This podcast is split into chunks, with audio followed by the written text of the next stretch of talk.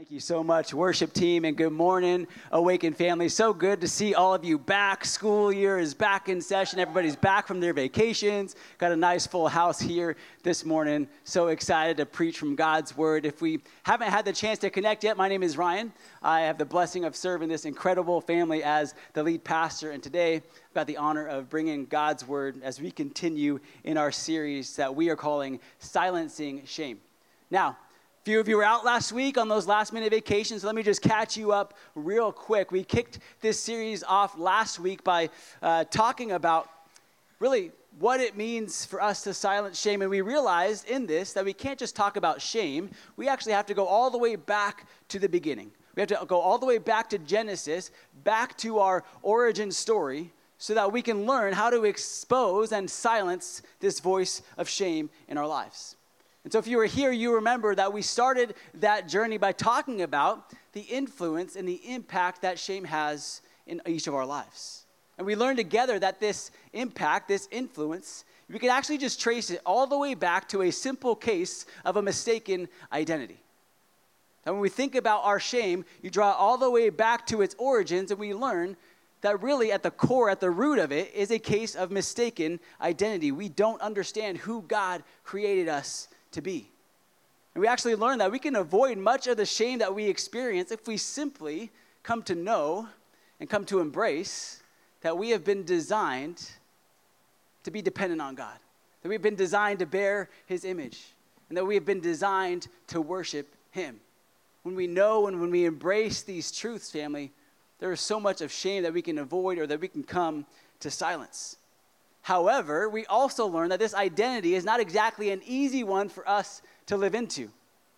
Because all around us, there are these temptations for us to ignore the way we were designed and instead to focus on what we feel we deserve.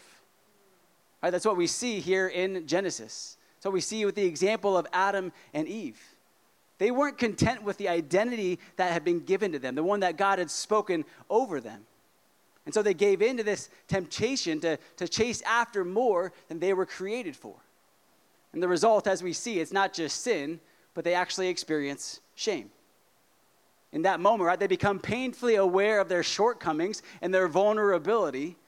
And as a result, the first thing they do is they go and they hide. They go and they hide. And that's honestly, when we think about it, the first instinct that you and I have, right? When we, when we mess up, when we do something we shouldn't, we feel that shame, and what do we do? We go and hide. I've seen this in my kids from time to time, and maybe you can relate to this when you were little, but when you do something wrong and your parents catch you in it, and you got nowhere to go, right? What do you do? You do something like this, right? Cover your face. You cover your face in shame. Or maybe you run off to the, to the corner like this little girl. Try to get as far away as you can from this, this awful feeling. Well, family, the challenge is that this, this sort of hiding, it doesn't stop as we grow older fact, it just gets more complex. We get a little bit more crafty. And if anything, it only gets more and more harmful. Which is why we're going to focus today on our response to shame. Because what I ultimately want you to see here this morning, family, is that shame's main purpose is to get you to run and to hide from the very relationships that were designed to bring you joy and fulfillment. Let's say that one more time. Shame's purpose is to get you to run and to hide from the very relationships that were designed to bring you joy and fulfillment. So today we're going to look back to Genesis chapter 3. We're going to learn what our instinctual sinful response is. We're going to expose the ways in which we run and hide, but then we're going to look to see how God wants us to respond. So that's a little bit of the journey we're going to take this morning. Are y'all ready? All right, good. Let's pray before we dive in. Oh, Father, we thank you, Lord, for who you are. We thank you for the gift of your word. Lord, the word that spoke this world into existence, and the word that continues to speak truth and to speak life into your children. Lord, would you use this time? Would you use your words? And would they would they convict us? Would they compel us to live into the very identity that you have given us in Christ Jesus? It's in His holy name that we pray. And all God's people said, Amen. Amen. Well, like I said, this morning we are going to be back in Genesis chapter 3. So if you have your Bibles or Bible apps, now would be a great time to get those out. And as you do, I want to just remind you of where we're finding Adam and Eve here in this story. We've gone through two chapters, right, of God creating the world. The first one showing kind of all the creation. The second chapter more fixed on, on the creation of Adam and Eve. And at the, at the end of chapter two, God gives us one little glimpse to describe the state that Adam and Eve were in. He says they were naked and not ashamed.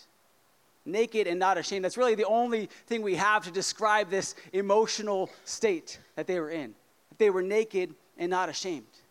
In other words, they were at peace. Right? They were embracing this identity that God had designed for them, that He had spoken over them. Everything is exactly how it was designed to be until Right? Chapter 3 begins, and we see the serpent enter the picture, and the serpent tempts Adam and Eve. And if you were here last week, we talked about how the, the, the, the serpent, he tempts Adam and Eve by taking this truth, this truth that God never tried to hide, right? That they are not enough on their own. And we talked about how we're image bearers, how we're dependent, how we were created to worship God. All those things tell us is that we were not created to live this life alone, that we are not enough. But Satan takes this truth and he twists it he twists it from being this point of connection with God into being a point of contention with God. And what this does for Adam and Eve is it, is it shifts their perspective and gets them to ignore the way they were designed and instead to pursue what they felt they deserved. And to put it simply, they felt that they deserved more. They deserved more than God had created them for. And then we see what happens here in Genesis chapter 3. Join me in verses 6 through 8 says, So when the woman saw that the tree was good for food, and that it was a delight to the eyes, and that the tree was to be desired to make one wise, she took of its fruit and ate. And she also gave some to her husband, who was with her, and he ate. Then the eyes of both were opened, and they knew that they were naked. And they sewed fig leaves together and made themselves loincloths. And they heard the sound of the Lord God walking in the garden in the cool of the day. And the man and his wife hid themselves from the presence of the Lord God among the trees of the garden. So, what we see here in three consecutive verses is sin, followed by shame, followed by the response of Adam and Eve. The sin is pretty easy to see, right? Adam and Eve, they pursue the created thing rather than the one who created all things. Notice what it says here. It says the tree was, they saw it as good. They saw it as a delight. They saw it as something to be desired. These are all the things that they should have seen in God, but instead they were seeing in what He had created. So they pursued it instead of Him. This is where sin comes in, right? Where we, where we see in God's creation what we should see in Him, and so we chase after it instead of Him. And of course, we see what happens next. Shame follows in verse 7. Tells them that their eyes were opened. Now, if you remember what the serpent had told them, he sold the, this to them as a, as a benefit. Hey, if you do this, then this will happen. This was what they thought was going to be a reward. But we find out that it was anything but. Their eyes were open, they immediately encounter shame. And that leads to their reaction, then, right? This external display of this powerful internal emotion. And the reason why we're going to focus on this response today is because the reality is that shame may begin with a case of mistaken identity. And it may, it may first take place in here, but it never ends here. Right? Shame always works its way out. Shame always works its way out into our relationships, both with God and with each other. So today, what I want to do is I want to break these verses down, break down some of these truths, so that you can see the way that shame impacts our relationships. So if you're taking notes this morning, I'd encourage you to write this first point down. One of the first ways we see shame impact our relationship is that shame isolates. Write down shame isolates. Now, we don't get the full play by play picture here of everything that happens between Adam and Eve, but my guess is that if Adam and Eve were ashamed of their nakedness, then this act of sewing fig leaves and loincloths together was probably not a couple's activity, right? What we see instead is a, is a severing of what was supposed to be a beautiful partnership. And so I'm guessing they probably went and found their own tree, their own set of shrubs to hide behind as they took to this task alone. What this should reveal to us, family, is that oftentimes our first response to shame is to isolate from one another. Right? Out of fear of being seen for who we really are, we simply choose not to be seen at all. We start to hear this voice of shame in our minds, telling you shame isn't just possible, it's inevitable. Rejection isn't just possible, friends, it says it's, it's inevitable. If you show yourself for who you really are, they're not going to love you. And so rather than opening ourselves up to this inevitable pain, we just say, I'm just going to cut myself off from it. So we choose to stay home rather than going to church. We choose to look at our phones rather than engaging in a real conversation. Or we choose to invest our time in Netflix rather than in actual relationships. But here's the problem, family. While you think you may be, you may be keeping yourself from shame by entering into isolation, you're actually just feeding your shame. You think you're freeing yourself from it, but you're actually feeding shame. All you're doing is you're putting yourself into this endless cycle that's just going to lead you right back to where you started. Let me show you what I mean. We've got this, this chart right here. And we see this in the story of Adam and Eve, right? Their sin, it leads them to shame which leads to this desire for secrecy, which leads to them isolating from each other, which leads them back to sin, and round and round and round we go. It's the very same thing that happens to you when your sin leads you to shame, right? When you fail in your marriage, when your porn addiction starts to, to resurface, your instinct is to keep it under wraps. And what does that do? It leads you to ghosting on your friends, to not responding to those phone calls and text messages, to taking a step back from community for a, a season. I've seen these patterns. To be honest, I've heard these excuses. What's at the core of them is always sin and it's always shame. Because shame loves to isolate.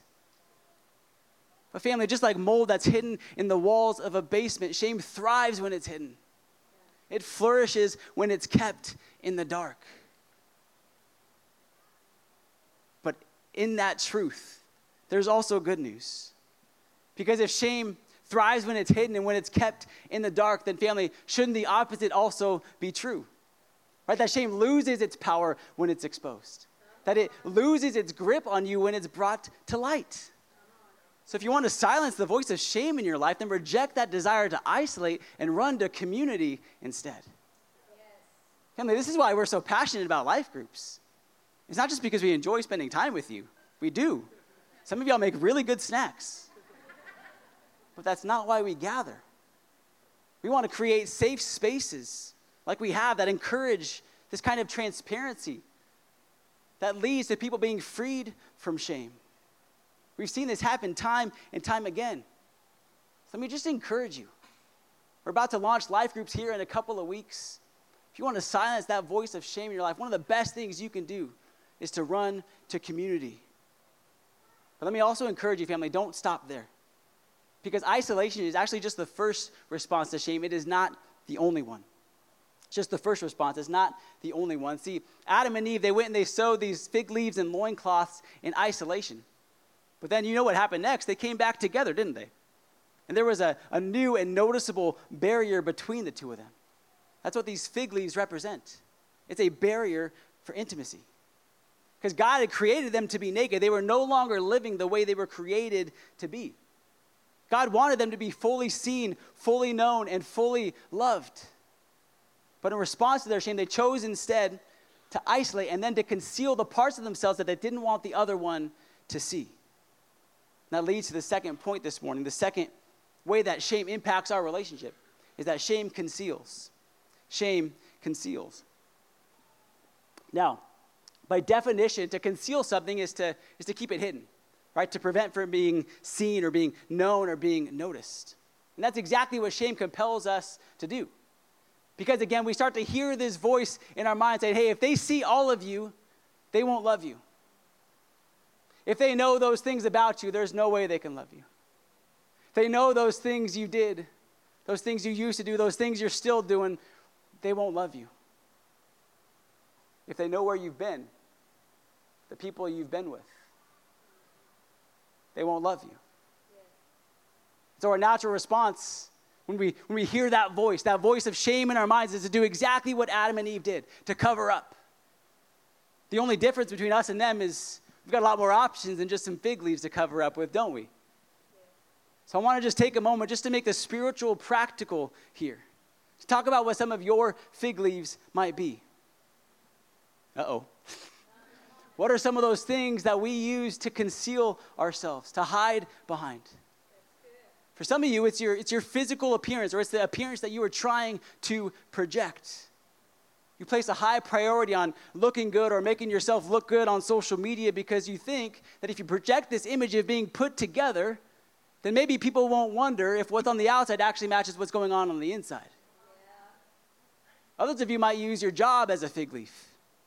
You get in conversations, your first thing to do is, is talk about how great your job is going, how busy you are, how successful you are. Think of that maybe, just maybe, if you distract them long enough from, from what's going on professionally, then they won't care to know what's going on personally. This last one might surprise you, but for some of you, you might be using your faith as a fig leaf. In fact, this might be the easiest place for some of you to hide. Because you think, hey, if I just show up, if I just say the right things, if I just raise my hands during worship, then, then other people will believe that I'm good, that I'm holy, and I'm not at all hurting, but family. For some of y'all, it's just fig leaves. What are some of those fig leaves in your life? How are you concealing what's really going on inside? It's like I said earlier, you were created to be fully seen, fully known, and fully loved. But if all you ever let people see is part of you, then they'll never fully love you. All they can love is the manufactured version of yourself that you've given to them. That's why I want to encourage you, family, don't just join a life group this semester. Don't just surround yourself with community, but commit to bringing your true self to it. Don't hide behind fig leaves like these. Right? Embrace that core value we talk about all the time of going deep and getting real. Because I just got to be honest. Sat in a lot of life groups your vague responses, your churchy answers, they are not helping anyone. Y'all know what I'm talking about. We're all guilty of it. It's not helping anyone. What we're after here at Awaken is transformation, and what that requires, family, is your vulnerability. So if you want to experience the, the love you were created for, then open yourself up. Open yourself up. Talk about your sins. Talk about your struggles and your shame, and give this family the chance to show you what true love really looks like. Again, I want to make this practical for you. Here's two really quick, really simple ways that you can do that today. The first is simply to ask for accountability. Find somebody that you trust. Find a pastor, a life group leader, a friend. Share with them your struggles. That's actually part of the reason God brought us all together, believe it or not. It's not just to put on our best face and our best clothes and show up on Sunday morning, it's to rely and depend on each other. Ask for accountability. The other thing you can do is seek out discipleship. This is stepping into a, a deeper and a more intimate relationship with someone. Someone who's further along in the faith than you, somebody who's already been through the struggles you're going through. It can help guide you through them. We've started a, a more formal process of that with just a, a few folks here. We're excited to be able to, to spread that out, but it doesn't have to be a formal process. Just find somebody you trust. Find somebody you've seen these qualities, you've seen Christ like spirit in them. Ask them. Ask them to guide you. So let me just recap real quick. Shame isolates, shame conceals. But those are just the impact that really shame has on our horizontal relationships with each other, right? What about our vertical relationship. How does shame impact our intimacy with our Creator? We're going to shift our perspective now to that relationship. Before we do, let me just go back. Let's refresh our memories in verse 8 by looking at how Adam and Eve respond to God. It says, They heard the sound of the Lord God walking in the garden in the cool of the day. And the man and his wife hid themselves from the presence of the Lord God among the trees of the garden. Okay. I don't know how many times y'all have read this, but this is one of the most ridiculous scenes in all the Bible. Right? They actually thought they could hide from God. I chuckle every time I read this. It reminds me of when I used to play hide and seek with my kids. I still play hide and seek with my kids, but when they were really little, when Avery was probably like two, she would always go and she would hide behind our curtains. Okay, our curtains stop about here, and she stopped about here. So you would see almost her entire body, like only her face was covered up. She thought she was hiding. And as the longer I would take, the, the louder her giggles would get. I can't help but think that this is exactly what God was thinking when Adam was hiding. Like, really, kid? Like, you think I can't see you? And then I think about the ways that we all hide from God. Whew. For most of us, the more kind of innocent way to do this is just to hide behind distractions, to hide behind the busyness of life. Just like Avery played in hide and seek, we think as long as God can't see us, as long as He's not really in my periphery, then, then, then I'm not in His.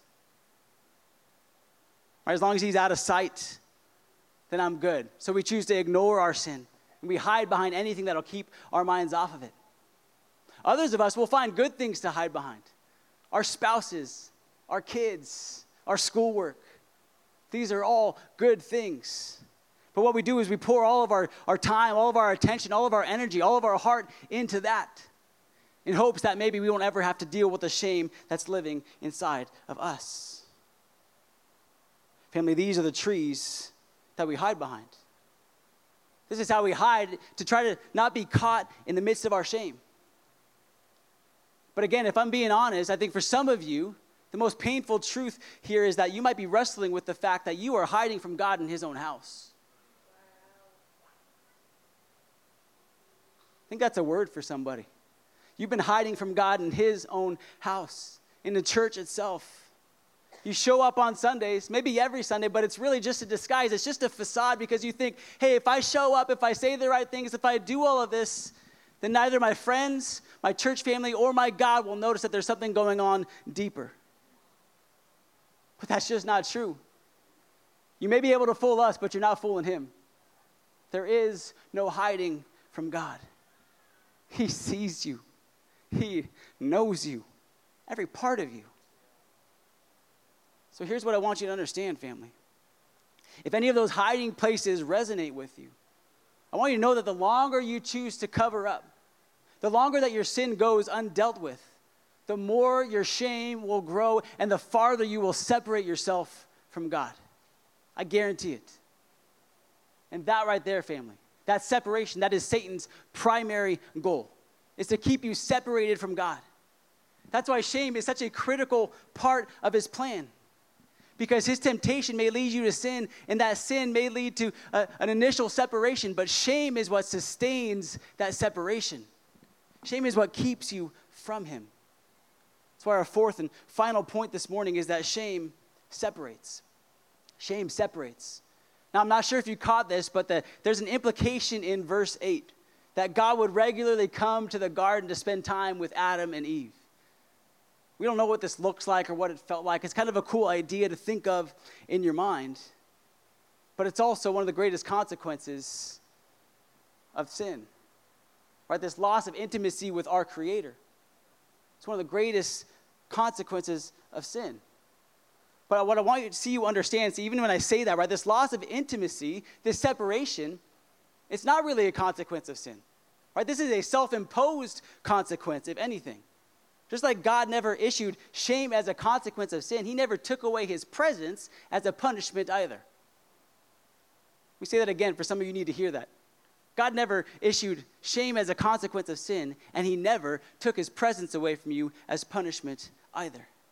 It was Adam and Eve who chose to flee from His presence. What we see in God is actually the exact opposite response. We see a patient, a loving, a gracious pursuit. We're going to talk a little bit more about what that pursuit looked like specifically next week. But what I want you to see is that while, while sin may have led to an initial separation, that God's response is and always has been pursuit. It's us who are the ones who want to create the distance. To chase after this, this temporary relief from shame rather than turning to God and receiving total freedom from it. But the good news is, family, the good news is that there's always good news. And, and the good news here is that God does not leave us in our shame. That no matter how far we may have fled from Him, He still comes after us. In fact, this whole book is literally filled with stories of God coming after His people in the midst of shame. Just look at Noah. Just look at, at Moses. Abraham, Jacob, Samuel, David, Solomon, Peter, Thomas, on and on and on and on. It's God coming after his people in the midst of their shame to show them the blessed and abundant life that he has designed for them to live. Open up your Bible, flip to any page, you will see God's pursuit, Him coming after His people because God never leaves us in our shame. He always comes after us. He always comes after us. I want to close our time this morning as I invite the band back up by showing you a different picture of what this looks like. I want to share a story with you that comes from the New Testament. It's a story that reveals to us that no matter how we respond to shame, that God always has the final word. The story comes to us from the Gospel of John, where we find Jesus, and Jesus is on a mission. Now, I know Jesus is always on a mission, but this mission is not one to, uh, to, to, to, preach or to, to, to work miracles, but it's a mission that's in a very specific pursuit of a very specific person. This person that Jesus is in pursuit of is a Samaritan woman a woman who has been living in disgrace, weighed down by the weight of immense shame. And if you know the, the historical, cultural context, then you know that she's quite honestly the very last person in the very last place that you would expect Jesus to go to.